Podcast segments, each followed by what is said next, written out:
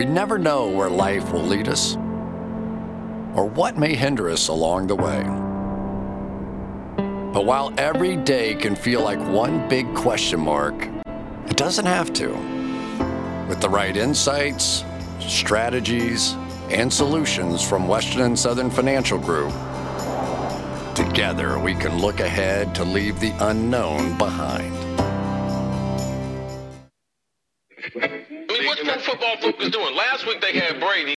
This week they got Brady. We're doing it. We're literally doing it differently from everybody else. As a matter of fact, moving forward from this point on, I will not make reference to PFL. Ready to get into it? Yeah, yeah. All right. We're going team by team. I would be very careful about slinging stuff. Am I going to get sued? We got legal on this? I like football, I like football season, and all the things that go with it.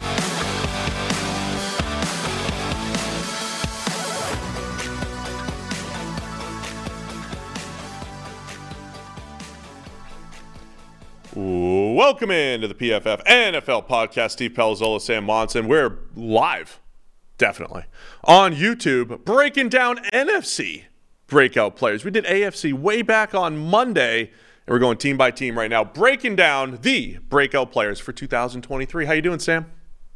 Better now the fans working in the room. So hopefully it'll be slightly cooler than it was the last time we did this show. I can see it. It's kind of psychedelic on your screen. I mean, needs must. There's a. There's some there's some drawbacks to the to the record setup here. We we already covered the sound uh, on Monday. Hopefully, it's I mean it's as good as I can make it. I'm talking right into the microphone, right into the little sound shield I've got right here. Uh, so that's as good as I can make it. I apologize if there are any chimes of notifications. I have killed everything on this computer I can see to kill, but it did, however, chime once last show, and I have no idea why. So you know, these are the risks we need to, to run to operate this computer. And of course, the fan must be running. Otherwise, I will expire from the temperature in here. You can't make it another hour, huh? That's all right. No. No. We, we appreciate it. And, um, you know, appreciate our listeners, their patience with maybe uh, our remote setups here during the summer.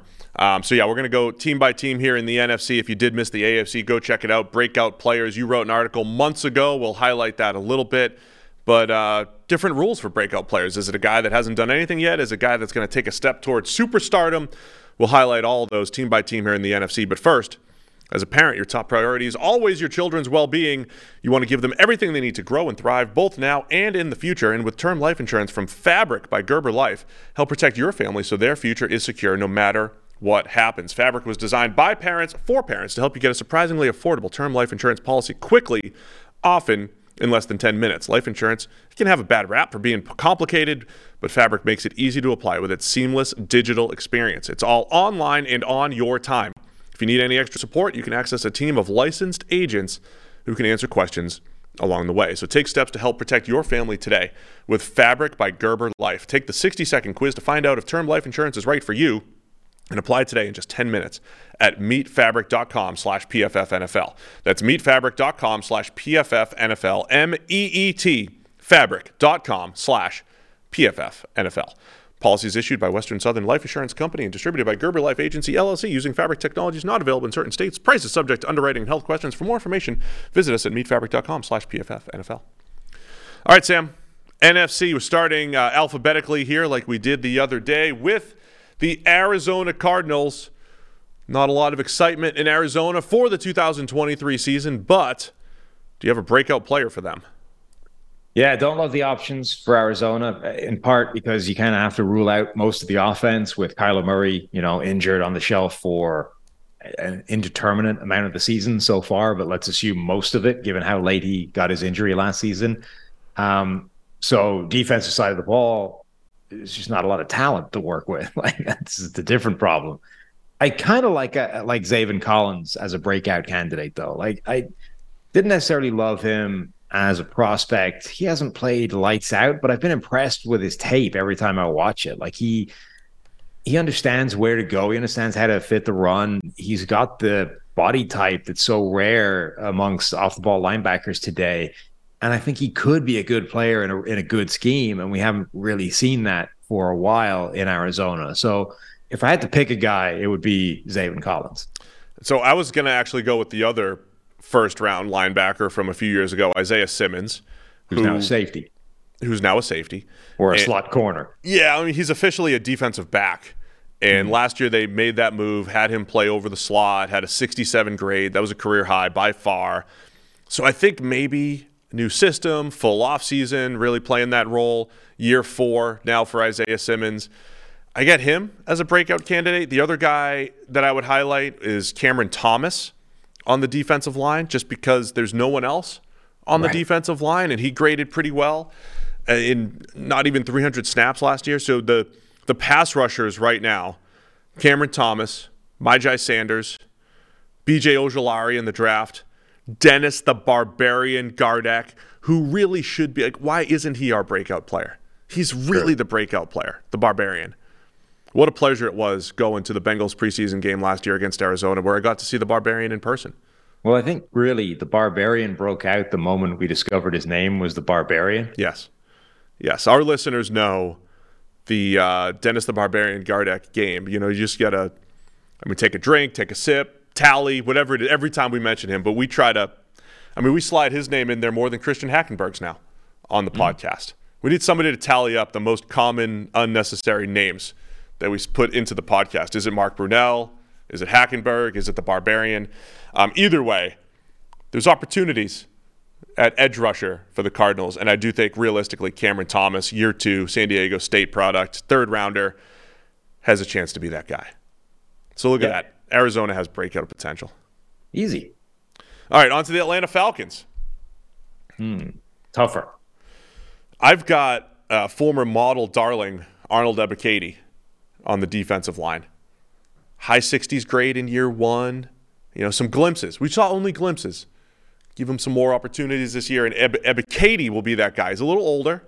20, I think he'll be 24 here in year two. But uh, he's my guy. Breakout potential here for the Falcons. I don't think I realized that he was a, a big model guy. Yeah. Um, I liked Ebiketie coming out. I, you know, didn't show a whole lot year one, but that defense was bad across the board. Not many players showed anything, but they've really reinforced it a lot this offseason. Jessie Bates coming in as a big money signing, David Onyemata on the defensive line. Um, you know, they've added players in the draft, trade for Jeffrey Okudah, Clark Phillips as a slot corner. Like they have really reinforced that defensive line. Calais Campbell coming in um, the, the defense across the board, rather. So Ebiketie has a lot more support around him this year to to try and become that breakout guy. So yeah, I like that as a suggestion. I think that's a pretty solid one.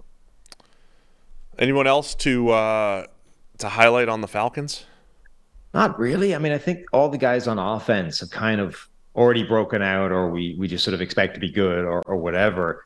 You know, Desmond Ridder is a guy where the opportunity is there. If if you think he has the ability the ability to do that, he's been essentially given the starting job, and theoretically, this is a good offense to succeed in as a quarterback. It might not put up crazy numbers, but you can be. I think it's quite a low difficulty level offense to operate as a quarterback. So the capacity is there for Ridder to break out. I'm just, you know, I don't have a ton of confidence in it happening. And actually, I don't. I, if you were sort of putting probability odds on it, I'm not sure if you would have a higher degree of probability on Taylor Heinicke breaking out within this offense than Desmond Ridder, even knowing that Ridder will start the season as the number one quarterback. Oh man, your Taylor Heinicke takes all offseason. I don't know. I don't know if I can handle it. It's going to come up in the season preview show as well. I'm sure uh, Heinicke might be the guy. Give him the keys. All right, staying in the NFC South, we're going team by team for looking for breakout players for 2023. The Carolina Panthers. You have an article way back from January where there's um, still some truth here, but you're going Ike Ekwonu back then, and I was going to go. He's the starting left tackle, former first rounder. I was going to go Brady Christensen, year three guard, guy that I got in our expansion draft because I'm a big believer in the offensive line year three or four breakout. So we're both going O line here for the Carolina Panthers. You you have you have to go Terrace Marshall Jr. because you mentioned him as a potential breakout candidate every time we reference the Panthers receiving corps. I might do that, So contractually, it feels like you can't get away with not putting his name out there. All right, let me put Terrace. Yeah, Terrace Marshall. Jr. Yeah, my bad. Mm-hmm. Terrace Marshall as well. So Yeah. it's a year of all sorts of breakouts in Carolina, is it not? Yeah, I mean, eh, Carolina, I actually think is a difficult one. So again, you can, if you want to factor in rookies, you know there are obvious ones in there. My guy Jonathan Mingo, for example. But if you're before you get to the rookies, I think Carolina is actually not an easy one to come up with breakout names because either the guys have already broken out or, you know, you don't necessarily think they're primed for a massive step forward. Ike Ekwonu, you can argue he's already broken out. I think there's space for him to get a lot better year two, so I think he qualifies. But that's kind of it. Like you're looking, I I've seen a lot of people throw around Frankie Luvu as a name to break out. I, I think the people that are saying that have sort of missed his career for the last couple of years because I think he's already done that. Like he's played at a really high level for the last couple of years. His playing time has gone up. Like he, short of becoming, you know, an absolute like never leaving the field and doing exactly the same thing. I don't see what Frankie Luvu could do additionally to break out beyond what he's already done. Um, and he and he played, you know, 900 snaps last season. So I, I think he's already done it. Um, at which point I'm sort of out of players that I think would be real breakout candidates. The other name I wanted to highlight, and again, I, I, I use this rule in the AFC show. It's it's players that either are gonna become good for the first time, or mm-hmm. players that might take a step towards superstardom or stardom. Jaycee Horn at corner missed some time last year, was very good, 71 grade, uh, but there there were times where he was absolutely shut down on the outside for the Panthers. So um, I think Jaycee Horn maybe has his name thrown into that mix as well for a breakout player, just uh, taking a next step and being maybe a top 10 corner this year instead of just a very good one. Yeah, no, I think that makes sense. All right, on to the Chicago Bears. I have a couple different options here. More, mo- I got a lot of model players in the NFC, I believe here. Um, yeah, I mean they're they're Chicago another Bears. team I think with an obvious you know number one candidate, which is Justin Fields. Like clearly he took a big step forward last year in terms of won himself the job again. Like they they dismantled that team around him, and he still played well enough individually to earn the starting job again. By which I mean they traded out of number one overall. They didn't pick Bryce Young. They amassed weaponry and draft capital, and they committed to Justin Fields at least for the short term. Now he needs to take another step forward as a passer this time and and show that kind of Jalen Hurts career arc of you know grading in the 50s, then the 70s, then the 80s that's what he needs to do. They've built around him this year in a way they didn't last year. You know, they've added players to the offensive line. DJ Moore comes in as a receiver to in in that trade to trade out of number one.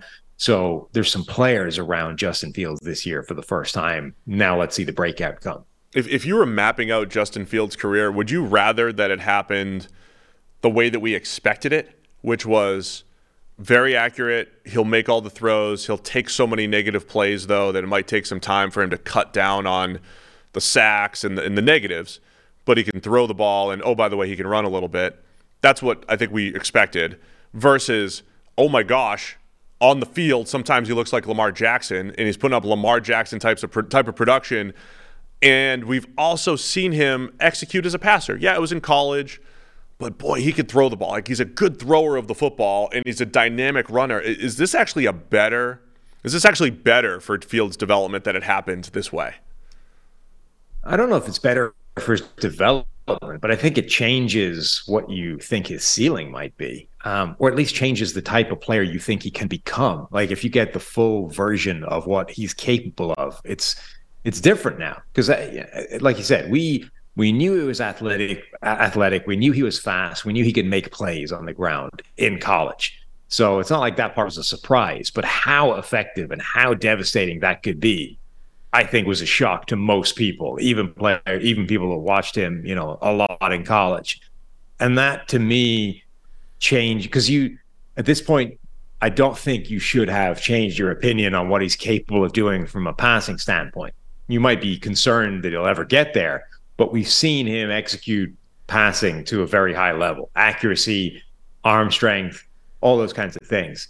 So, in theory, I think your optimistic view of Justin Fields is still, from a passing standpoint, the potential is still there. And we now have more athletic potential than we thought we had. Whereas if you went the other way around, you would sort of be like, well, we knew this guy was already really good as a passer and he's he's a good runner but you've sort of you've left some meat on the bone in terms of we don't you know he's not doing what he what he's doing right now on the ground. Yeah, so I think Fields is the obvious candidate for a breakout year in year three. The other players I wanted to highlight. Uh, Jaquan Brisker had a good rookie season at safety, 67 overall grade. I think he's poised to take a next step there as well. Uh, depending on what you believe about Teven Jenkins at guard, I still think he might be the best, uh, one of the better tackle options on the Bears. But he played pretty well at right guard. He'll move to the left side. Had a good season last year. I think there's a even if he just stays consistent, low 80s grade, I think Teven Jenkins, call him a, a, breakout as one of the better guards in the NFL this year. And then I'll just throw uh, Jack Sanborn's name out there at linebacker. You know, played okay and the, played played well played well in the preseason. Yeah, glimpses again in the regular season. There's a lot of youth on Chicago's roster, so there's a lot of this uh, breakout potential, depending on how optimistic you want to be, Sam. And then I think Braxton Jones deserves a mention as well. Yeah. Like complete sort of surprise player at left tackle last season wasn't incredible, but was good. You know, was good enough to have earned himself that job going forward. And now let's see if he can, you know, take the traditional kind of development curve for a young offensive lineman. Because if he does, if he takes sequential steps forward from where he's already played, he'll be a really good tackle. All right, Sam, we've all been there. The player you benched in fantasy football just went off, but with Best Ball and DraftKings. You get the best of your team all season long. This year, Best Ball and DraftKings is be- bigger and better than ever, with $10 million in guaranteed cash prizes up for grabs. Join DraftKings' biggest Best Ball contest today. You get your first entry back in DraftKings dollars as soon as the draft is finished. What a deal! Enter DraftKings Best Ball Millionaire Contest and snake draft your team for the season. Each week, you'll automatically rack up points from all your top scorers. You don't have to worry about ads or drops or trades. Teams with the most points by the end of the season will have a shot to take home the $1 million top prize. Head to the DraftKings app and sign up with code PFF. Join the DraftKings $10 million best ball tournament and get your first entry back in DraftKings dollars. That's code PFF only on DraftKings. Gambling problem? Call 1 800 Gambler. One per customer. Opt in required with $10 entry fee. Bonus issued is 10 DK dollars. Age and eligibility restrictions apply. Void where prohibited. See DraftKings.com slash promotions for details. This all ends July 14th, 2023. All right, where are we right now? NFC. We're done with Dallas. the Bears. The Dallas Cowboys. Where are you going for Dallas? Breakout player. Hmm. Dallas is tough. I see where you went in January, and he was a name that I mentioned too. Tight end Jake Ferguson. Yeah. Since which time, of course, they've added uh, Luke Schoonmaker in the, the draft. So you would still expect Jake Ferguson to be given sort of primary crack at that starting tight end position, but there's at least more competition now than there was back in January when we were predicting these these things. So I think he's still a decent candidate. Like they obviously liked what they had in him to the point where they didn't need to do anything crazy or really aggressive to to fill that starting tight end spot. Um, so I think he's still absolutely a live option. Yeah, I, I would say Tyler Smith on the offensive line is kind of already broken out, like really played well right away at a position that he wasn't supposed to be playing or was supposed to be significantly further behind in. Um, I wrote and- down his name as well. I mean, Yeah. he was he was impressive as a rookie, man. 73 grade, playing two positions. When yeah, he's coming out of Tulsa and is supposed to be more of a developmental tackle was, yeah, prospect. was supposed to be like wildly raw, uh, particularly as a pass blocker. Right. You know, we knew this guy can run block and move bodies at the point of attack like pretty much nobody in the draft. But wow, he's got a long way to go as a pass protector, which is why he was kind of kicked in to play guard. Like that's who he was supposed to play. But then Tyron Smith goes down. Now he's got to go out and play left tackle. And didn't just sort of hold his own there, like played well. It was was good as a pass blocker. Forget the run stuff. Like he was good at the thing he was supposed to be weak at. So I'd kind of consider him already broken out, but now he's going to play a new position, the one he was supposed to be playing last year. And maybe he kicks that on to be just, you know, an absolute dominant force in there. Elsewhere, like it's tough to find obvious candidates on the defense. Maybe you go with Osa Odighizuwa inside. You know, uh, he, I think, showed something. They've been trying to fill those interior bodies for years, and he showed something in a way those other guys haven't. You know, they've gone through guys like Malik Collins and Neville Gallimore, and none of those really showed anything. Digizua has at least shown the ability to factor. Now, maybe he takes a step forward and run really breaks out, but that's that's kind of it for Dallas. Odighizuwa fits my criteria of hey, here's a guy who graded in the high 60s, and uh, now he could be a 75 or you know high 70s next year. I think Odighizuwa makes a little bit of sense. I'll also add they bring in Jonathan Hankins, they draft Mazi Smith to kind of be those those nose tackle types. If those guys uh, become forces, you know, Hankins Um, by the way, I th- we I can't find the question I got on Twitter. I think we got tagged something about Dallas's run defense with and without Jonathan Hankins and how good it was, and is that more important than the PFF grade? I think there's probably a podcast segment about that in the future.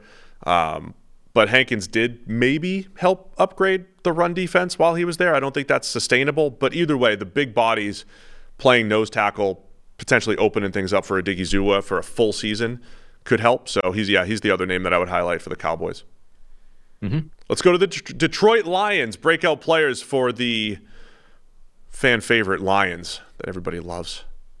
Another really obvious one. Unfortunately, it's uh, it's taken a blow. But Jameson Williams, you know, year two, it's gonna have to wait six games or whatever Yeah. his suspension is for us to see him. But kind of redshirted year one, coming back from that ACL injury.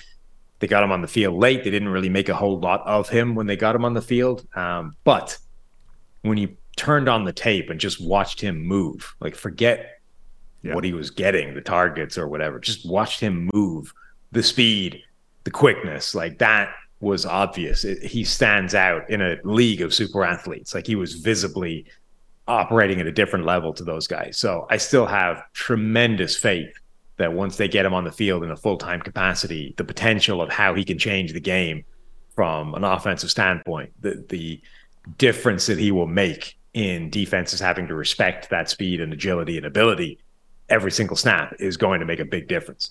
Yeah, I mean, I, I think yeah, the the suspension's there, and when he, Jameson Williams showed his flashes when he just you know ran his deep routes, ran those over routes, and got behind the defense. There was a few of those last season. Anything that was a little bit more intricate or underneath or uh, you know needed to break off his route at the exact depth and all that stuff. There, there was some question marks with Jameson Williams, so that'll that'll hurt having that suspension, but. Even if he just becomes Kalif Raymond plus, becomes that deep threat for the Lions, I think that constitutes a, a breakout for Jameson Williams. 35, 40 catches, but at 18, 19 a pop. I think all that is doable for Jameson Williams this year as a complement to the other possession type receivers that they have in Detroit. Uh, the other name that I wrote down is a high 60s guy, graded in the high 60s, who will break out, of course, Sam, this year. Lim McNeill at defensive defensive tackle had a good year too. Um, he had some some dominant games. You know, we see this from defensive tackle sometimes where they just straight up dominate. McNeill had you know a couple of those games where he was unblockable. So you just put that all together for a whole season. I think he's got breakout potential. And then um, this one's a little iffy because Aaron Rodgers left the division, but Kerby Joseph, who became Yeah. Aaron Rodgers' favorite target down the stretch. He was like magnet magnet to the football when Aaron Rodgers was the quarterback for the Packers. But Kerby Joseph showed some ball skills his final year at Illinois and also as a rookie last year for the Lions. Yeah, I was going to mention Kerby Joseph. I think that's a good call. And then obviously, hopefully, he will get a bigger role this year. But let's see what James Houston can do with an expanded workload. Oh, for sure. Um, yeah. His production was crazy in a limited sample size last year. The sacks were were obvious, but he was also very productive simply from a sort of grading and, and per rush basis, demanding that his role gets increased, right? Let's see what he can do with a bigger workload. Is he the next Cameron Wake? The best the best comp for small sample size dominance at edge that we've seen in the PFF era. Uh, onto the Green Bay Packers. Is it Jordan Love? I mean, he's the obvious candidate, right? Like you, you got given the starting job. Now go break out, like be be a good quarterback. Um, yeah, I mean, he's he's the first name you got to start with, and then you can also mention guys like Christian Watson. Maybe this is the year that Romeo Doubs actually shows why there was so much hype around him last year. It it, it was a real thing. It was just going to take a little time to, uh, to translate to the regular season level. Um, I think there's the Packers actually have a ton of these guys candidates for this. Zach Tom now going to start at right tackle, presumably after filling in for David Bakhtiari at left tackle and bouncing around the line a little bit. A what was he a fourth or a fifth round pick last season? High 60s grade there, Sam. That's a that's a great candidate to break High out. 60s grade, inevitably going to break out and become a dominant player this year. So yeah, I think the, the Packers actually have quite a lot of players that are obvious breakout candidates. Another high 60s trade was Devonte Wyatt, last year's first rounder from Georgia. I mean, I'm making jokes here, but Um, when you like Zach Tom makes sense. Like when you grade in the 60s as a rookie offensive lineman, there there are so many guys that grade in the 40s and 50s. Yeah. that is a great starting point as an offensive lineman. And a guy like Devonte Wyatt as a first rounder just didn't see the field a ton, but they're going to be relying on him a lot more in year two. So I think all of those guys are good choices. I also wrote down Romeo Doubs. Right in last year's uh, last uh, Monday show, I, I mentioned now Isaiah Likely as the breakout candidate for Baltimore. He was the training camp and preseason darling. I mean, Romeo Doubs was the king of preseason hype last year. First, because the Packers needed a weapon. Davante Adams had left. Romeo Doubs was, you know, looking a little like Davante Adams. He moved a little bit like him. He caught a couple passes like him, and he steps right into the preseason. He's running slot fades. He looks uncoverable. A couple drops in there, but he he was running routes extremely well. I think sometimes that hype shows up a year later. And so I think Romeo Doubs has a chance to maybe become what it felt like he could become last year during July and August. Yeah, like there are times where the preseason hype is just a fabrication or it's just a product of a guy dominating in training camp practices that are never gonna it's never gonna translate to the NFL level. But there are also times where I think there's something there. It's just that we all got sort of we, we all lost the run of ourselves and projected like dominance into the regular season. And that was always a step too far. But the fact that Romeo Doubs was so consistently good throughout the preseason process, throughout training camp, throughout everything before getting to the regular season, I do think there was probably substance to that. Like, I don't think Romeo Doubs is simply a garbage NFL player that's going to be bounced out of the league in a couple of years. And there was he all he was was a preseason darling, right? I think there was probably something to this idea of we have uncovered a player that we didn't think was or is way better than we thought he was going to be. And okay, it didn't translate to that level right away in the regular season, but we still have faith that this guy can actually develop into something better than we thought he was when we drafted him in the mid rounds. So we, we joke about preseason hype a lot, but the truth is, every good NFL player probably had a good training camp and probably played well enough in the preseason. Like it- it's not a complete baseline for future success, but for most guys it is, and it's it's a starting point. Doesn't mean everybody will succeed, but yeah, I think Doubs has a chance to be that high volume target this year, along with Christian Watson. I think who already broke out as that legitimate deep threat for the Packers. So um, all that said. We've mentioned some interesting players for the Packers. Man, it comes down to Jordan Love, though. If if that 12 throw sample against the Eagles, if there's any truth into that, it's going to be a fun season, I think, for the Packers to see if Jordan Love has really turned things around from what we saw in his first two years. All right, on to the Los Angeles Rams. I mean, last last show you cheated a little bit and mentioned rookies. I was trying to not focus on rookies, but the Rams have well rookies everywhere, all over their two deep. I mean, they've got a a linebacker room of just uh, some names. I got some names.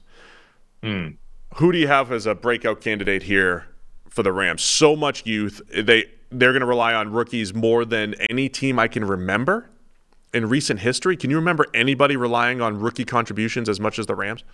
Yeah, good luck finding a breakout candidate here that doesn't involve a rookie name. I mean, Tutu Atwell maybe is your guy if you're trying to avoid rookies specifically. But outside of that, it kind of has to be. I mean, this is I we, we talked about this before when we did the roster rankings. Like this is a bad, bad roster. Upside. Um, it's an upside and it's roster. really bad on the defensive side of the ball. They might have the worst defensive roster in the NFL with Aaron Donald on the team, which should be impossible to achieve. They might have the greatest NFL player or yeah, greatest defensive NFL player in the history of the game on their roster whilst simultaneously having the worst defense in the NFL. That's mind-blowing. Um, and Hall of Fame quarterback Matthew Stafford and wide receiver Cooper Kupp, who had one of the best wide receiver seasons of all time. I'm joking about Stafford, not a Hall of Famer, but you know, top end quarterback. I mean, he might be.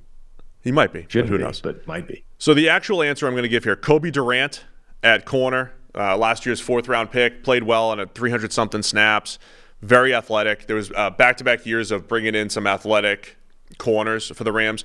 I don't like classifying their roster as bad, Sam. I don't. Because I really just think I just think there's so many unknowns because you have guys like Cobie Durant. I think Jordan Fuller uh, could be solid at safety. But they, they brought in Durant last year, Robert Rochell the year before, taking shots on um, on athletic corners. We've mentioned Tre Tomlinson as a guy that could break out. We know Puka Nacua is already having you know was already having great OTAs and minicamp. So I don't. It's not bad, Sam. It's it's in transition and relying on youth so much. We don't know yet. These guys haven't proven themselves yet. I mean, on it's on paper, it's unknown, not bad. Yeah, but the the sort of in the range of outcomes or the bell curve, unknowns at this kind of level tend to be bad. Yeah, I understand. Like the probability. I mean, if you're are, ranking, it has to be on the low end. You have to rank Yes. them on the low end. But if the Rams ended up with like the 18th best roster at the end of the year, it's like, all right, that's that's in the range of possibilities because there's a lot of unknowns. But like, but the the average, the mean outcome of unknown in the NFL is not, you know, average. It's not. You might be good, you might be bad. We're right in the middle. The mean outcome of unknown is bad, and then yeah, every now and again, unknown quantity will become a really good player. But when you have like an entire roster full of unknown players, that is going to skew towards having a bad roster more than it's going to skew to be having a good roster. Puka Nacua is my other guy if we're going to have rookies, but I'm looking to the secondary. Cobie Durant, Jordan Fuller. Fuller heads into year four, kind of like the captain of the secondary there, which is amazing. Did you have any other players to highlight for the Rams? No, I mean I would be. I'm into rookies at this point. I Yeah. can see Tre Tomlinson, you know, surprising, being really good right away, um, given what he's good at. I could, you know, see a guy. I mean, it, it would be the rookies, but man, this is this is a tough ask for the Rams. Did you skip them when you wrote this months ago? Oh, you went Cobie Durant. Okay, good. I see that. Uh, who's next? Minnesota Vikings. Breakout players for the Minnesota Vikings.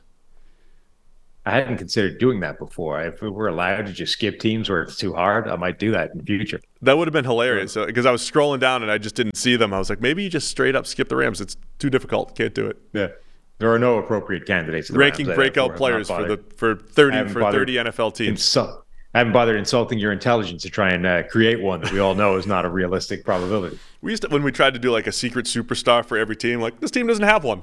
They Yeah. all they have real superstars or everyone else is average. That's it. all right, Um, let's go uh, Minnesota Vikings. All right, Vikings. I, I think the most obvious one, the one that I almost certainly wrote in the article that I can't remember, is Brian Asamoah at uh, at linebacker. Um, That is who flashed. Say that again. You, that is who you wrote. Yes. Yeah, yeah, uh, yeah. Flash last year, you know, showed some. He's got some crazy athleticism, some movement skills. The space is opened up for him now with with Eric uh, Kendricks moved on. Jordan Hicks is still there. He, he'll be one of the sort of primary linebackers, but Brian Asamoah has the chance to be the other guy in that sort of two linebacker uh, corps within that defense. Um, I think he's the most obvious guy, but there's another team that sort of plowed a lot of resources into the defensive side, you know, over the last couple of years, they have quite a lot of young players sort of who would be candidates. Guys like Andrew Booth Jr. at corner, um, Lewis Cine last year, who had that horrible injury really early in the season, basically missed the whole year. You know, we haven't seen essentially anything from him yet. Um, so there's a bunch of guys I think that would be candidates. So that's that's always one of my favorite storylines is players who just didn't play much as rookies, either because they were blocked or because they got hurt or whatever it is. So the players you mentioned, I was going to mention Lewis Cine as my guy to break out. You mentioned Andrew Booth and then Brian Asamoah. Those are the first three draft picks in Kwesi's tenure, or is it three out of four?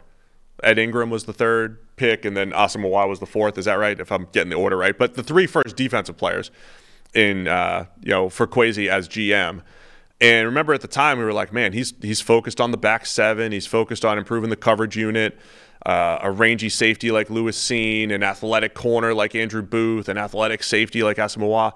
We didn't get to see any of them really for an extended period of time last year, especially Cine didn't see the field after his season-ending injury those are the guys. I mean, those are the guys to highlight, not only that can break out, but will also determine how good was Kwesi's first draft when he highlight, you know, when he when he isolated these players. Uh, the one I like the most is Cine because I just think he was a very good safety at Georgia. We'll see what type of role he plays. You know, Camryn Bynum is still there, Harrison Smith is still there. Um, but I like seeing a lot as a player. Flies around the field, and he would be my choice.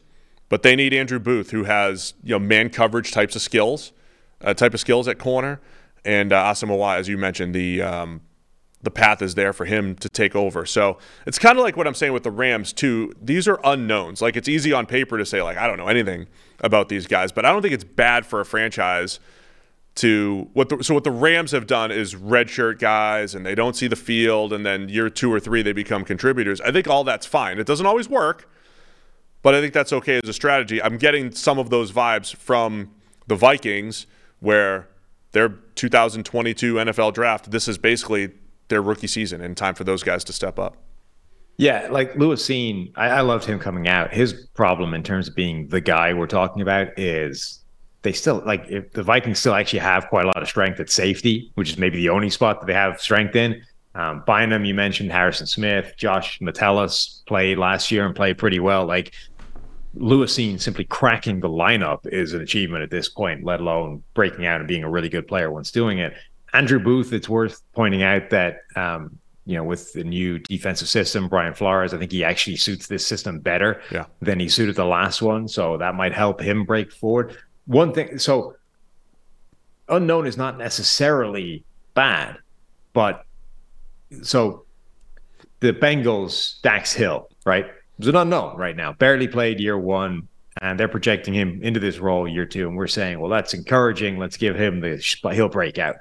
But you don't want a whole team of those guys. Like if you want one guy to step in seamlessly and you know your unknown player to keep the keep the thing on the tracks and keep going, that's fine. When you're like, all right, we've got Aaron Donald, and then the rest of the defense needs to be new and take a step forward together. Go. That's a bigger problem. And the Vikings, right? You're looking at this thing, you're like, okay, we now need Lewis Cine, Andrew Booth, Brian Asamoah. Uh, we're going to need Marcus Davenport to step into a role he's never had, double his production, double his playing time over the season. All you know, all these things, and they all need to happen together and they're all unknown. Like that's not that's not encouraging. it's fun. It's fun it's though. fun. It's fun to watch. But it's just like, you know, I hear the you. chance like if Daxton Hill is a 50-50 proposition and you end up you know with the crappy end of the 50-50, it's not a disaster, right? It was one thing that hasn't worked out. If let's say the most optimistic outcome for these is they're all 50-50 and then you hit 50-50 that's bad. Like the team is going to stink if only 50% of those unknown things works in your favor. All right, slightly different situation for the Philadelphia Eagles, but the similar type of player, Nakobe Dean, as the obvious uh, breakout player, just because everyone else is good, established in Philadelphia. I think the two big options you've got Dean. I'd say there's three big options. You have Dean at linebacker. You have Reed Blankenship, probably yep. trying to take over a starting spot in, in year two, but I think he'll be challenged by rookie Sidney Brown. And then right guard is the other obvious spot, Cam Jurgens. Right. So it's all that we talked about the Eagles. Future proofing is the phrase you like to use. Red shirting.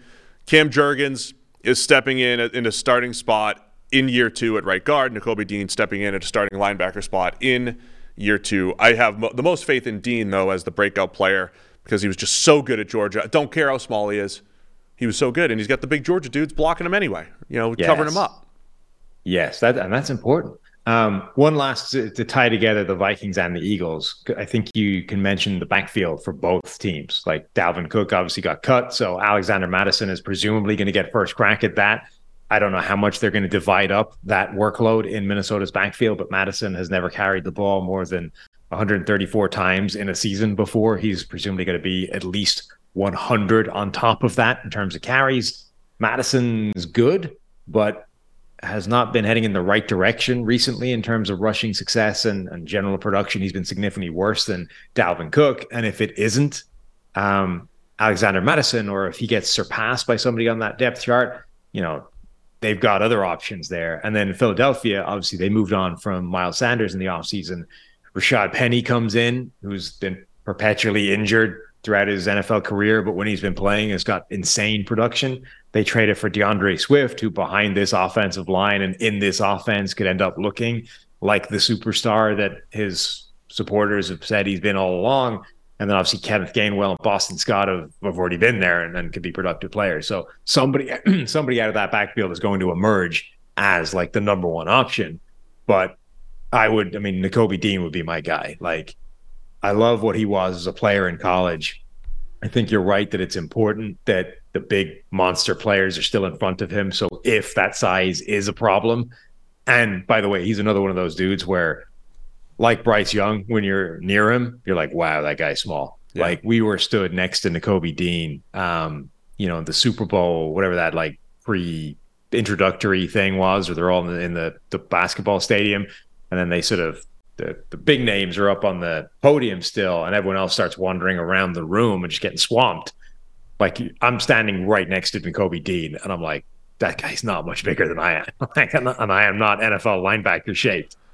That was one of the stories of this year's draft. But if you go back two years, there are a lot of uh, smaller players trying to break some norms, right? And Yeah. uh, Dean's got that opportunity at linebacker this year. But uh, I think he's very good and has an opportunity to do it well for the Eagles. Uh, New Orleans Saints, breakout players for the Saints. I struggled with the Saints um, unless we tapped into rookies. But even then, I, I think you have to look to the defensive line because they need that, right? They need the defensive line to uh, to turn the corner. I went with Paulson Adebo, maybe as a player to bounce back. Uh, year three for him. Anyone else you want to highlight maybe for the Saints? I went with Adebo all- and then uh, Payton Turner, the former first round pick, who I thought down the stretch finally started to show something. First of all, I like the way you just skated right over the fact that we missed them out alphabetically. What do we do? We went Minnesota, then Philadelphia, and then back to oh, New York. I don't Orleans. know what I did. I'm in. Yeah, I I really screwed up. and I don't see a I don't see a spreadsheet explanation for that one. Oh, I have no explanation. I missed the Giants too. I screwed something up. I went I went to the wrong I got a screwed up spreadsheet that I'm working off of. Yeah. It should have been Vikings, Saints, Giants, and the Eagles were just way I, I'm sorry. I just apologize. sorry. It's Save your emails. I screwed up. There's no explanation. It's, look, it's a growth opportunity. You know, We're gonna go see it as Saints. failure. See it as a way of improving. We're going to go New Orleans Saints, New York Giants next. Okay, And Cool. then when we get to the Eagles, just in case we'll say, "Hey, we, we already did the Eagles." Yeah. Uh-huh. Um, I would so I think defensive line is a good spot to focus on simply because there's a ton of opportunity this year. Um, Carl Granderson, I think, has a shot to to really break out. I think he's played well already. And as much as they drafted Isaiah Foskey and Payton Turner was the the top pick, I think Granderson has kind of earned the capacity to be that number one guy there and show that he can be that dude. So I, I'm excited by that. I'm fascinated by that wide receiver corps now. Um, any of them could break out, really. Like Chris Olave probably already has, but in a similar conversation to Garrett Wilson, you could say like Olave could take this thing to the next level. Be a star. Be it Derek Carr is his quarterback. It's a little less encouraging than Aaron Rodgers, but whatever. No, it's not. Um, like, but it's not though. It is. But it's not because you don't need a great quarterback to like be a star receiver and to put up big numbers. I guess you said then Aaron Rodgers, but like Derek Carr is perfectly Yes. capable of having a star receiver. I'm just saying it. You have less confidence in that happening with Derek Carr than you do with Aaron Rodgers as your quarterback. I mean, Jameis Winston can have star receiver, you know, because it's it's about it's about volume and opportunity more than anything. But. Right, but if you, would rather a good quarterback throwing you the ball than a bad one. You use the word bad Derek. Carr I'm trying. What I'm trying I'm to do saying, is wean spectrum. you off the word bad, right? I Like didn't Derek say Carr's Derek not Carr bad. was bad. I simply said that you would rather Oh, a good quarterback than a bad quarterback You're right, you yes. football. Sorry for projecting that on you. I apologize. Yeah. Carry on. So if there's a notable difference in performance between Derek Carr and Aaron Rodgers, I would rather Aaron Rodgers than Derek Carr as my quarterback. sure. Okay. So Olave, Michael Thomas probably can't break out after being Michael Thomas already, but you know, Rashid Shaheed, there's there's extra room for him to be really good. Um, Trevor Penning on the offensive line basically didn't play last year. You know, was supposed to be their starting left tackle all season long, got hurt in in training camp and, and didn't start the season. James Hurst got that gig, and then only right at the end, I think Trevor Penning only started the final week of the season. So he's now going to come in and be the starting left tackle, and we'll see what he can actually achieve in year two rather than year one. But yeah, the Saints have got, I think, some some real options. Yeah, Penning had some issues in pass protection, both in the limited preseason time and limited regular season time, but outstanding from a run block perspective in both you know pre- preseason and on 91 run block snaps in the regular season. I think Trevor Penning absolutely is a candidate. So yeah, there are some players there for the Saints. The defensive line's intriguing though, because I think a lot of the Saints' success will be some of those young players, you know, taking over for the the production that Cameron Jordan has lost, the production that Marcus Davenport takes with him, and uh, Shy Tuttle and some of the other turnover that they've had there the last couple years. If you haven't heard already, it's smooth sack summer. When you're playing in the summer sun, make sure you've scaped your pubes to bum. That's right. This is the summer to keep your balls cool while still looking hot with Manscaped. The leaders in below the waist grooming are making sure we all have a ball this summer by giving our pants partners everything they need to stay fresh. Dive headfirst into smooth sack summer by going to manscaped.com for 20% off plus free shipping with our code PFF. The Manscaped Performance Package 4.0 has everything you need to prepare for that summer bod. They have built the ultimate grooming bundle for your summer grooming. Their Lawnmower 4.0 trimmer features cutting edge ceramic blade to reduce grooming accidents thanks to their advanced skin safe technology. The Lawnmower 4.0 has a 7,000 RPM motor, a new multifunction on off switch that can engage a travel lock, and gives you the ability to turn the 4000K LED spotlight on and off when needed for a more precise shave. Did I mention this trimmer is waterproof too? Beach, lake, or shower, this razor will devour even the strongest pubes. Manscaped even threw in two free gifts to their Performance Package 4.0. It's the Manscaped Boxers and the Shed Travel Bag. So get 20% off plus free shipping with the code PFF at manscaped.com. That's 20% off plus free shipping with the code PFF at manscaped.com. It's smooth sack summer, boys. Get on board or get left behind. All right, uh, New York Giants breakout player. I'm going mini camp superstar Parris Campbell. Parris Campbell is going to be the breakout player Parris for the Campbell, Giants. huh? Yeah. I'm, Okay. I'm buying into it. So not only so Parris Campbell was a guy that I thought last year finally showed a little bit for the Colts, right? You started to see him make some plays in space and but the Colts were offense was such a mess. You're not you weren't seeing it often enough, so we saw glimpses. I'm changing I use the word flashes a lot. I'm changing to glimpses lately. I Good need word. I need a third good word word. to like Yeah. add to the rotation. Glimpses of really good play from Parris Campbell. And then in minicamp, uh, no Wan'Dale Robinson there, but Parris Campbell was taking all the gimmick plays and all that stuff. So he's dominating in minicamp. And it's like, eh, maybe Wan'Dale's going to be the guy that does this going forward. But I thought Campbell, you see this every now and again, a year four or five wide receiver breakout where it's like, all right, this guy's good all of a sudden. Like if Laviska Shenault all of a sudden be, became more consistent or good, or Parris Campbell all of a sudden became more consistent in good, would you be all that surprised? I don't know. I'm going to go Parris Campbell here for the Giants. I think the opportunity is there for him. Okay. I I'm not gonna lie, I'd be pretty surprised by that. Um, I'm buying it. I- so so much of it is about priors, though, right? It's about whether or not you like the guy as a draft prospect. I, I didn't Oh, love sure. Parris Campbell, so I'm not buying into basically any optimistic projection of Parris Campbell at any point until Fair. he shows you know something else. Um, I so their obvious candidate, and I'm not sure how confident I am with this, is Evan Neal at right tackle. Um, I think the fact that Andrew Thomas did it at left tackle for the Giants, I think it sort of artificially encourages people that Evan Neal is going to follow the same track. You know, Yeah. Like, hey, Andrew Thomas was garbage year one, and then year two and year three. Like, look at this. This is how it works. So everyone's like, well, Evan Neal stank year one, so year two and year three, we're going to get way better, right? But I, I don't know that that's actually true. like, for a start, Thomas had that very real excuse of like they rebuilt his pass sets year like during the season, effectively, like right away. They came in, they said, "Look, it's not going to work the way you're doing it. We're going to need you to do it this way. There's going to be some growing pains while this happens. We're just going to suck it up, and then at the end of it, it'll it'll all be worth it, right?" So Andrew Thomas had that to work through, and that absolutely affected his ability right away. Evan Neal didn't. Now, you can make the argument that Evan Neal had to play right tackle year one. He was in left tackle uh, his, his final season in Alabama, and maybe that was a problem for him, blah, blah, blah. But A, a lot of tackles have to do that, and it doesn't necessarily mean they play like garbage right away. And B, he had played right tackle at Alabama before. So it's not like we were taking a career left tackle and asking him to do something that he'd never done before. Um, we were simply putting him back at a position where he already played.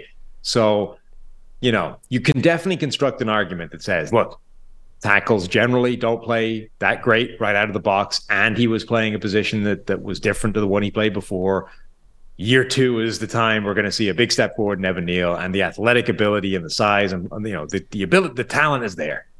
You can also look at it and say, you know, there was no reason for him to be playing as badly as he was last season. And it was particularly concerning the manner in which he was losing a lot of the time, which is being in position, actually making the block, and then a dude just like ragdolling him to the side and shedding the block like he wasn't even there and you're like, well, you know, how much, how often does that get a lot better year one to year two? So he's an obvious breakout candidate. I just don't know how confident I am that it's going to happen. If he does take a step forward this year, I'll I'll probably list him next year because you know year three or four right. is more likely from an offensive line perspective. But he's got to take a big jump this year, grading in the low 40s. Haven't seen a bunch of that from from full time starting offensive tackles, particularly first rounders. We've seen it from guys that were kind of thrust into the starting role and maybe shouldn't have been there. But as a first rounder, it was a pretty disappointing rookie season for Evan Neal. On the other hand, uh, Kayvon Thibodeaux, I'll throw his name out there as well. If we're going to do this, hey, guys that could take a big step forward to become mm-hmm. a star, Thibodeaux, 72.5 grade, but down the stretch, some monster games, both as a pass rusher, from a run defense standpoint. I think Thibodeaux has a chance to be, you know, one of those probably I, I, don't even know top 10 i don't have the top 10 edges off the top of my head but top 10 to 15 edge defender this year if he took that step wouldn't be surprised. The takes on Kayvon Thibodeaux are like all over the map after his first year. Like there's a lot of people that sort of look at the sack total or look at you know whatever and just say he wasn't good at all he's not going to be the guy blah blah and then there are other people like he was by far the best rookie pass rusher you know and i think either extreme is silly of course. He was there's no way he was better than Aidan Hutchinson was over the totality of the season, I don't think. And uh, there's also no way he was sort of as bad as four sacks, right? He was somewhere in the middle. So he absolutely showed certain plays where he was really impressive. And also, by the way, showed sort of areas that were criticisms of him as a draft prospect, like showed that those weren't a problem. So a load of people were like, telling you he took plays off, he you know gave up a lot of time in college, and then maybe his signature play last season as a rookie was him chasing down was it a running back or a wide receiver, like a guy that was making a big play down the sideline, and and Thibodeaux ends up outrunning like his own defensive backs to chase this guy down and make a play 40, 50 yards downfield. Like it's the antithesis of taking plays off or being lazy or you know not giving it 100%. So absolutely think he's a live candidate for a, a big step forward and a breakout. I thought the takes would be super positive just because one of his best games, I think, was at Sunday Night Football against the Commanders, where he just did everything run, pass rush. He's just making ridiculous plays, dominant. Um, but yeah, I think Thibodeaux has star potential for next season. Uh, San Francisco 49ers. I highlighted some players that you like. Good. Drake Jackson. Good start. Yeah. Drake Jackson, Danny Gray. Yes. I don't know Danny Gray's opportunities, what they're going to look like at receiver, yeah. but as a potential downfield threat for the Niners, and then Drake Jackson will have opportunities. They'll uh, yeah. they need him rushing off the edge, and I think he's got breakout potential as just a pass rush specialist more for the Niners. Yeah, Drake Jackson's definitely a good one. Um, you know, Nick Bosa is obviously there. Arik Armstead, Javon Hargrave was the big move this this offseason. They brought in Clelin Ferrell, who is um, he's in that world right now where he's kind of he's a better player than the perception because the perception is tainted by what a disappointment he's been relative to his draft position. You know, he's a little bit like a, a you know Robert Ayers is always my comparison yeah. for that guy, the former first round pick who is does not live up to that billing and is therefore permanently seen as a disappointing player. But if you can sort of just get past that and look at what he is relative to other players at his position, he's actually not a terrible player. I, so by the way, sorry to interrupt, but like I thought, so Robert Ayers' history was like really did nothing for his first four, maybe five years, and then became a very useful early down yeah. run defender and a pretty good pass rusher.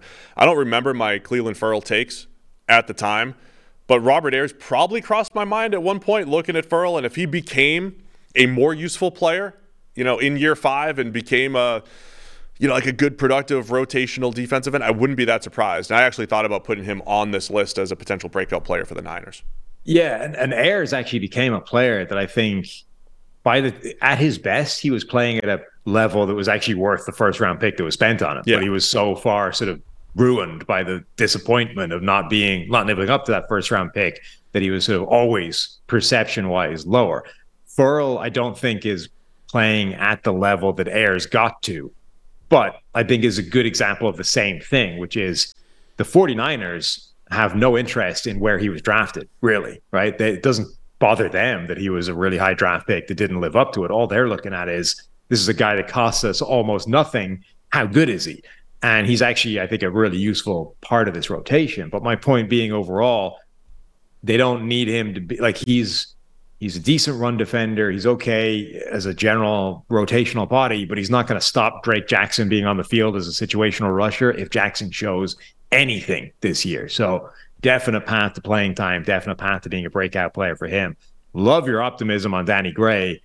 I struggle to see how it happens simply through playing time and opportunity, but love that dude coming out. You know, love this offense, love the combination, just don't see the pathway for it. Yeah, it would be some sort of injury. Uh, you have Brandon Aiyuk or a trade of a Brandon Aiyuk or whatever it might be. The thing that we keep not foreshadowing, but thinking, hey, if teams are desperate around the league for wide receiver help, is Brandon Aiyuk the next guy that's available with like a Tee Higgins? Right.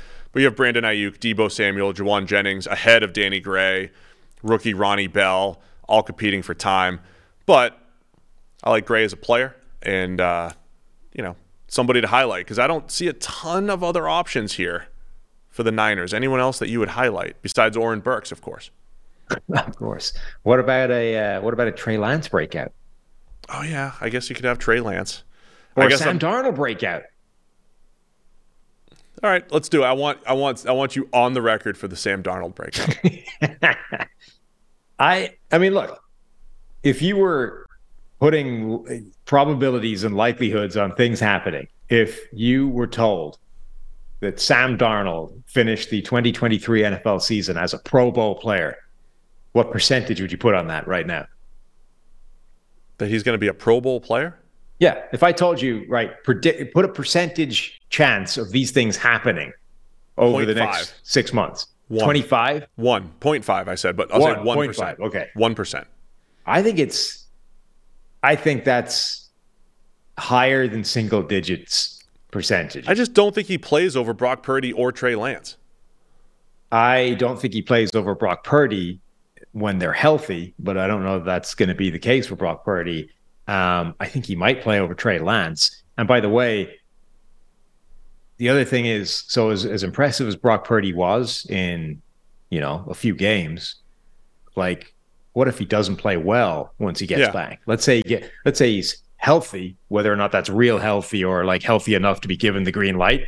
He starts, he, you know, is given the first opportunity, and then whether or not it's it's lingering effects from the UCL or whether it's simply regression to, you know, a guy that was actually the last pick of the draft. And let's say Brock Purdy plays like crap for the first, you know, how long do you go with that if you're the 49ers and you're a team that like expects to be in the NFC championship game? How long can you actually afford one of your three quarterbacks, doesn't even matter which one, playing like garbage to start the season? Didn't we already do a show on not doing this? We already highlighted don't buy into the Sam Darnold hype. Oh no, no. You see, there's a difference between buying into the hype and saying that there's absolutely the possibility that Kyle Shanahan can turn Sam Darnold into a Pro Bowler. Yeah, I mean, for Darnold's career progression, you know, it was leave New York and the the shackles of Adam Gase as your head coach and you know offensive mastermind, and it's like, all right, well, Carolina unlocked him because you know they were they were three and zero with him at one point in 2021, and he was playing well, and that all fell apart. And then last year, it was like, hey, it, I I got I bought in a little bit last year just because the he physically looked a little bit better. Darnold, he physically looked like he threw. So yeah, I mean, I could see Sam Darnold having success with the Niners because he went from lose Adam Gase to at least the you know the Panthers don't have the best team, but they they don't have Gase, and now he gets to have Kyle Shanahan. Yeah, I guess it's all it's all possible. Darnold had more good games than bad games last year. We'll say that. The problem was the last game was an absolute train wreck against the Saints. So You're already buying it. yeah, I'm, I'll do it. I don't need to sell you on this. You're you want to go there. I'm easily swayed. Oren Burks coming off a career year with a 78 grade on 160 snaps as well. My first, my first love, PFF college. All right, we mentioned a lot of players for the Niners. One of them will break out. Seattle Seahawks. I'm going to say a couple of last year's draft picks that didn't necessarily break out in their loaded draft class. Uh, Boye Mafe and at, at edge, and then Coby Bryant at slot corner. So their loaded draft class from last year, where they found two starting tackles and Tariq Woolen at corner and uh, Ken Walker at linebacker. I mean, running back. Maybe it's going to be even better once a couple of last year's draft picks take a big step in year two. Yeah, I think that's uh, I think that's entirely plausible. Like I like Boye Mafe coming out. Um, I thought he could definitely be that guy. Uh, wasn't tremendously impressed by him as a rookie, but you know this is a position that doesn't necessarily hit the ground running immediately, so I could absolutely see that one happening. Uh, I, they're actually I don't think they're the easiest team in the world to come up with obvious breakout candidates for. No, I agree. I mean, so Coby Bryant, I highlighted as um, you know he, played. He did have a uh, a lot of time last year, graded in the 50s, but you kind of liked him coming out of uh, Cincinnati, so he's got an opportunity. Mafe's he'll have chances, even though they just they loaded up on all these second round edge rushers over the last couple years. Um, they'll all just be battling for playing time. Mafe and then Derick Hall, who they just drafted, Uchenna and Wosu, Darrell Taylor, but you know, Mafe was really good in the preseason. You saw the the burst and what he's capable of. Uh, could this be where Devin Bush finally figures it out as a year five? Was it year five breakout for uh, for Devin Bush in a new system? mean- Pete Carroll getting the most out of former first rounder, for, former top ten pick Devin Bush.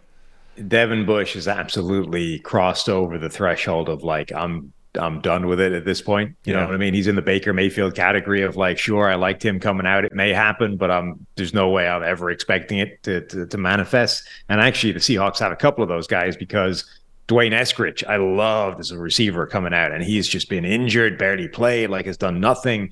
You know, maybe Eskridge randomly clicks now that they've signed or now they drafted Jaxon Smith-Njigba, but again, I'm I'm done predicting it to happen. It's just I I, I could see it, but no. Way back in your January article, you did lean on uh, Abe Lucas at right right tackle, much like we talked about with Zach Tom. Lucas was very good. He was better than Charles Cross, right? Third rounder Abraham Lucan, Lucas, higher grade than Charles Cross, the first round tackle who played left tackle last year. Once again, I don't think right tackle is harder than left tackle or vice versa. Um, but Abe Lucas, maybe he has a chance to you know jump into that top five right tackle spot. A very impressive rookie season with a 68.4 grade.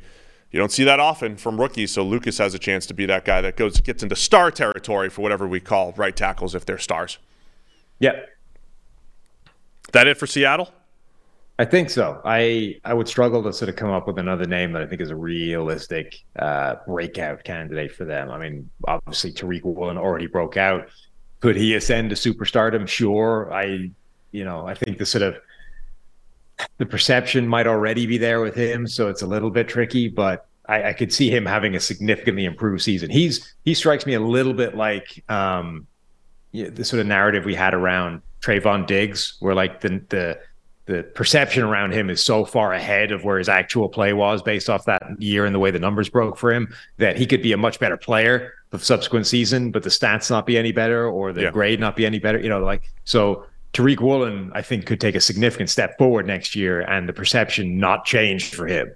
Yeah, the most impressive thing about Woolen is that he did it in year one. I mean, he just looked Yeah. like a completely different player. If he did that in year three, I'd say, oh, wow. I mean, great job by the Seahawks getting him there in year three, but they did it in year one. But again, it's like, all right, let me just see it one more time. Let me see it one more time, and then we'll be talking Tariq Woolen maybe a year from now as a star. All right, Tampa Bay Bucks, breakout player, and why is it Baker Mayfield? Stop. Kyle No, Trask? I can't. I can't do it. I'm. I'm. I've been burned too many times by Baker to buy in again. Plus, I saw a video where he missed a tight end over the middle. Therefore, he can't be good.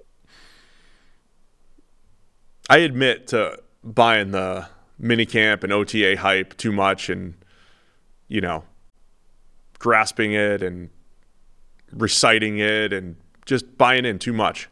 But I need you to admit that you buy in in the opposite direction into negative social media videos coming from the same mini camps and OTAs. Like, you think Joe Montana ever overthrew a five yard pass? Uh huh. Probably.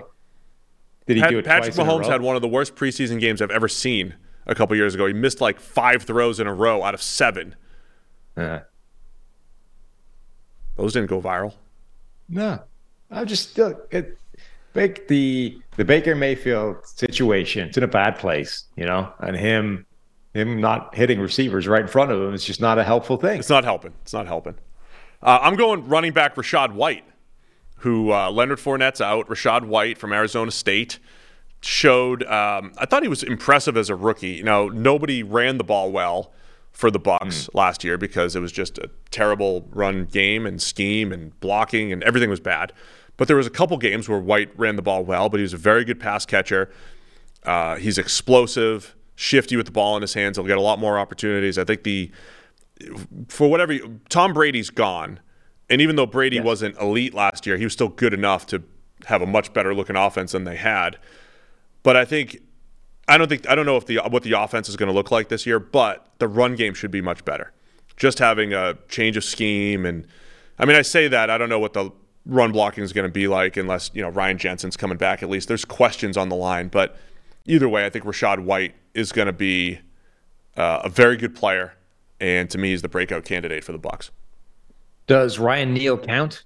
He was. You could argue he broke out last season for Seattle, but nobody seemed to notice. Um, Neal Neal's one of my favorite players to watch in the NFL because I, I do weekly radio in Seattle, and a couple of years ago he had that great game, kind of covering George Kittle, and it was like, man, this if if Ryan Neal was a draft prospect again and pulling off some of this stuff, where he's a tight end eraser and he's 6'3", 200 as a safety and doing all these things, you'd be like, man, get this this guy's like a Kyle Dugger type, you know, top top Right. two rounder, and um, he just didn't do much in the NFL until 2021. Was inconsistent, and then last year was unbelievable overall, um, and then got hurt down the stretch. So yeah, they pick up Ryan Neal as a great option just to see, hey, can he keep 82 grade? Can he keep that going? Safeties, it's really tough to keep that level of consistency, but Neal. I think he already kind of broke out, but he absolutely counts in this case because I think if he maintains this level, the Bucks may have stolen one of the better safeties in the league the way he played last year. Yeah, played over 700 snaps, and it got better as the year went on. Like the first couple of games were rough enough, and then he went on this really good stretch of kind of elite play, and it was sort of like nobody noticed. Like the the Seahawks didn't have any real interest, seemingly, in bringing him back. They've obviously got some more investment in players in that position. Um, Quandre Diggs, you know, uh, Jamal Adams, but they then signed friend of the show Julian Love rather than prioritize a guy like Neal instead. And then Tampa Bay picks him up for pennies on the dollar for a fraction of that. And he'll be like, he should start for them and be, you know, next to Antoine Winfield Jr. That could easily be a really, really good safety pairing for them. All right, so there we go. We have some options for the Bucks for breakout players. Let's wrap it up now. Washington Commanders breakout players in Washington. Is it Sam? I mean, Howell? if yeah, if Jordan Love is the breakout player for the Green Bay Packers, then Sam Howell has to be for the the Washington Commanders. And again, you know, it makes some sense. Like he is, he's an interesting story because I, I kind of I forget where I was. A radio hit the other day where we talked this out, but like, you know, when Ron Rivera was on the podcast, he he made the point to us. Like we were sort of questioning, hey, I mean, is the Sam Howell thing real for real? And he asked us, like, where was he in your prospect rankings a year ago?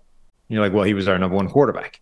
Now, okay, it turns out it was a really bad quarterback class, so I'm not sure what good being number one in that class is. But it's a fair point that if you rewind a year before he went in the fifth round, not only was he supposed to be the top quarterback available, but he was like popping up in, in number one overall mock drafts, the the year too early mock drafts, like consistently. And it's not like he played badly in his final year of college. Like sometimes that can happen and a guy plays like garbage and it's like, all right, fine, we'll drop him. But like he played well in a different offense with a different group of playmakers and a whole different sort of setup and dynamic. If anything, that should have enhanced his draft capital or his draft stock rather than harmed it. And then he ends up sliding to the fifth round. And at the point where that happens, like regardless of what you do, you're immediately sort of you have no shot, right? Because you just there's no investment in you. There's no motivation for a team to give you any kind of playing time or opportunity to win any, even reps in, you know, preseason training camp, blah, blah, blah. But there was enough of an opportunity for him with Heinicke doing what he did that, all right, let's see what Sam Howell has. And in the last game of the season, he showed enough that's like, let's roll the dice. Let's see what he can be. Um, so this is, I, it's a sort of fascinating case study that doesn't roll around that often of a quarterback that at one point was seen as an elite prospect, then slipped to the fifth round, and has then somehow lucked into the opportunities that fifth rounders typically don't get. And now we're going to see where he is in the NFL. Yeah, just to to rewind too into the the college career. Part of the reason why he slipped is he he was one of the better true freshman quarterbacks we've seen. 82 grade in 2019 was fantastic that year and looked like a future first rounder. And then next year, 90 plus grade, 90 plus passing grade. But when he lost most of his targets, the passing grade dropped in 2021. And you mentioned it was a new offense and the whole thing. But it was how he did it. All of a sudden, he jumps up with a 90 plus rushing grade, looking right. like a fullback, looking like Tebow. That he never he never showed that as a freshman or a sophomore, and that became like his game in 2021. So part of it should have been like, hey, that's impressive. He found a way to win or yeah. produce in a different way. But other people viewed it as, man, the passing game was was poor. He did have some poor games as a passer, um, accuracy, pocket presence wise. So it wasn't like Sam Howell just got he, screwed. I mean, there were question marks to his game as a junior to the point where people yeah. said, man, you should have taken that NIL money and gone back and uh, but now look at he's the starter for the Commanders, and it wouldn't surprise if he's a pretty good player. But I sort of feel like the questions were overblown a bit, or at least sort of seen in the light of what he did the year before or as overly negative, right? Like the year before, he he passed for 10.2 yards per attempt, you know, had a, a 9% big time throw rate, which is like off the charts stupid. And 2.2% turnover worthy play rate, which is 0.2% higher than Bryce Young over the last two years. So insane stats, right? And then Dyami Brown goes to the NFL. Like he loses important pieces of that offense. So the next year, his production drops, but it only dropped to 8.7 yards per attempt, which is still really good. His big time throw rate went to 6%, which is still really good. And his turnover worthy play rate didn't change at all. It was 2.2%, which is still really good. So, was it worse than it was the year before? Yes. And it was notably worse, like significantly so. But A, he offset it with the running ability that we didn't even know was there. And B, it wasn't like it was bad. Were there bad games in there? Yes, absolutely. Like the, the Miami game was was bad. But I don't. I think in totality that that season should not have had the kind of negative impact that it had on his his standing. How confident are you that this is a breakout year for Sam Howell? Um, vaguely confident. I actually, I, I think he might be okay. Yeah. I'm, so, in, I'm intrigued by just seeing him, by seeing Jordan Love, by seeing guys that have just are going to be given opportunities here, not in their first season. So who are our quarterbacks that so there's whatever comes out of the 49ers thing. There's Sam Howell, there's Jordan Love. Who else are we getting for like real first year sort of Desmond Ridder. Yeah, Ridder And um, Kenny Pickett, I think we saw enough of last year that it's not Right. He'll he'll it's a, it's a pivotal year for him though because yeah, there I mean there were important yeah. years for other guys, but we've yeah. sort of seen more of them. Like guys that are sort of realistically getting their first shot at this other than rookies. That might be yeah. It. As I'm glancing around the league, I think that might be it. Colt so McCoy. I would say that I am less confident that Sam Howell has a really good year than I am of Jordan Love, but more confident than Desmond Ridder. That's fair. I'm surprised you're that in on uh, Jordan Love. I mean, I'm not like I'm not. I don't think it, the, the number's not like 60% for any of them, but that would be my order, I think, if I was ranking them and most likely to have a good year. No, I think that's all fair. Yeah, so I- I'm intrigued by it. Um, the other names, I his former college teammate Dyami Brown, just because of the connection, and Dyami Brown as a deep threat potentially as a breakout candidate, and then Jamin Davis, former first rounder at linebacker, uh, improved a little bit last year. Do we see that step forward like we saw a little bit from Patrick Queen in Baltimore last year? I uh, just wanted to highlight those other names as well to go with Sam Howell. What do you think? Um, like, what impact do you think the college connection between Howell and Dyami Brown has in the NFL? Because Dyami Brown has effectively done nothing since coming into the league. Like, he was a third round pick. Year one, he got 24 targets and was bad in on those targets. Year two, he had 12 targets, and none of them came in the final game of the season. Didn't he have a or, sorry, two of them. Um, Didn't he have a deep two catch? snaps. Huh? Didn't he have a deep catch somewhere? He had a deep catch somewhere. There yeah. Was in the preseason. No, there was he had a good game against Tennessee where he caught two passes for uh, 105 yards. That's what that's But- what it was. See? But none of those catches or targets came in the final game with Sam Howell. My question is, No, I is does he immediately get catapulted forwards because we're like, oh, Sam Howell and Dyami Brown in college was insane. No, I, I'm viewing it as that that wide receiver four deep threat guy, that Kalif Raymond role, that uh, Rashid Shaheed role, uh, Deonte Harty. You've got Terry McLaurin, you have Jahan Dotson, you have Curtis Samuel, but Dyami Brown as a deep threat that Sam Howell's going to chuck it up to a couple times. Not necessarily because it's the college connection, but because we saw Dyami Brown do it at least in one game, and I think that's his skill set. So Yeah, I, I'm if just he becomes I'm that wide receiver curious- four deep threat, that's where I'm throwing his name out there for.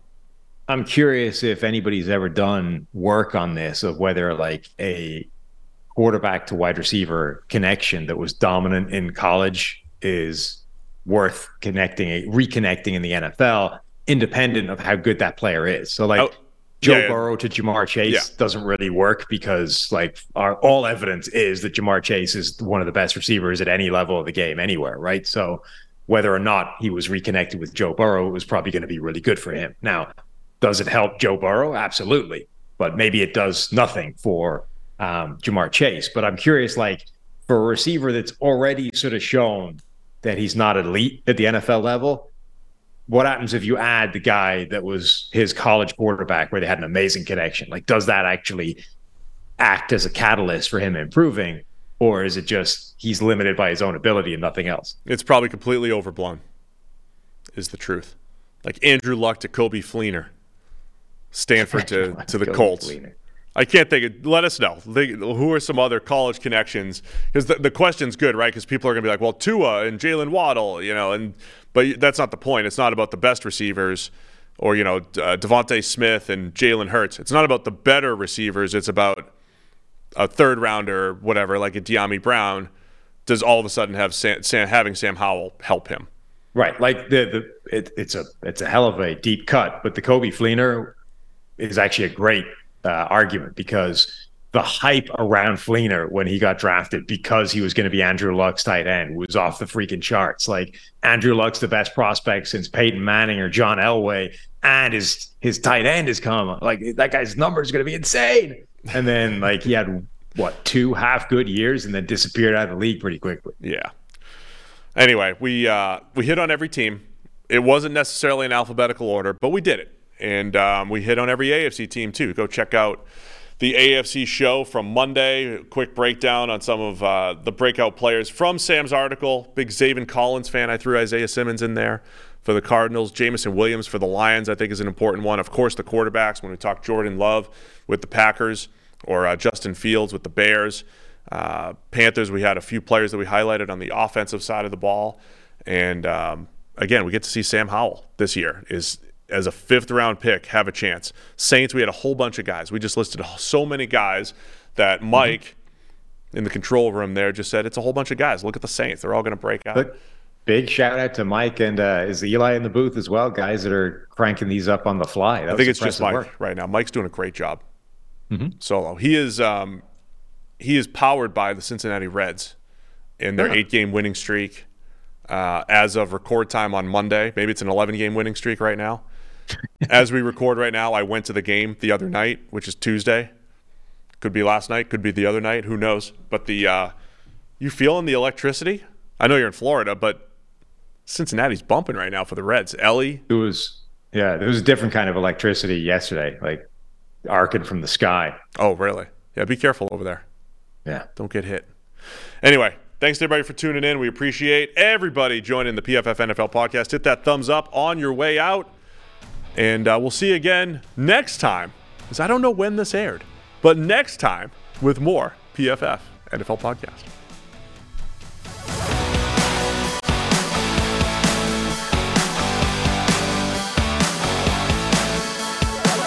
Thanks, guys.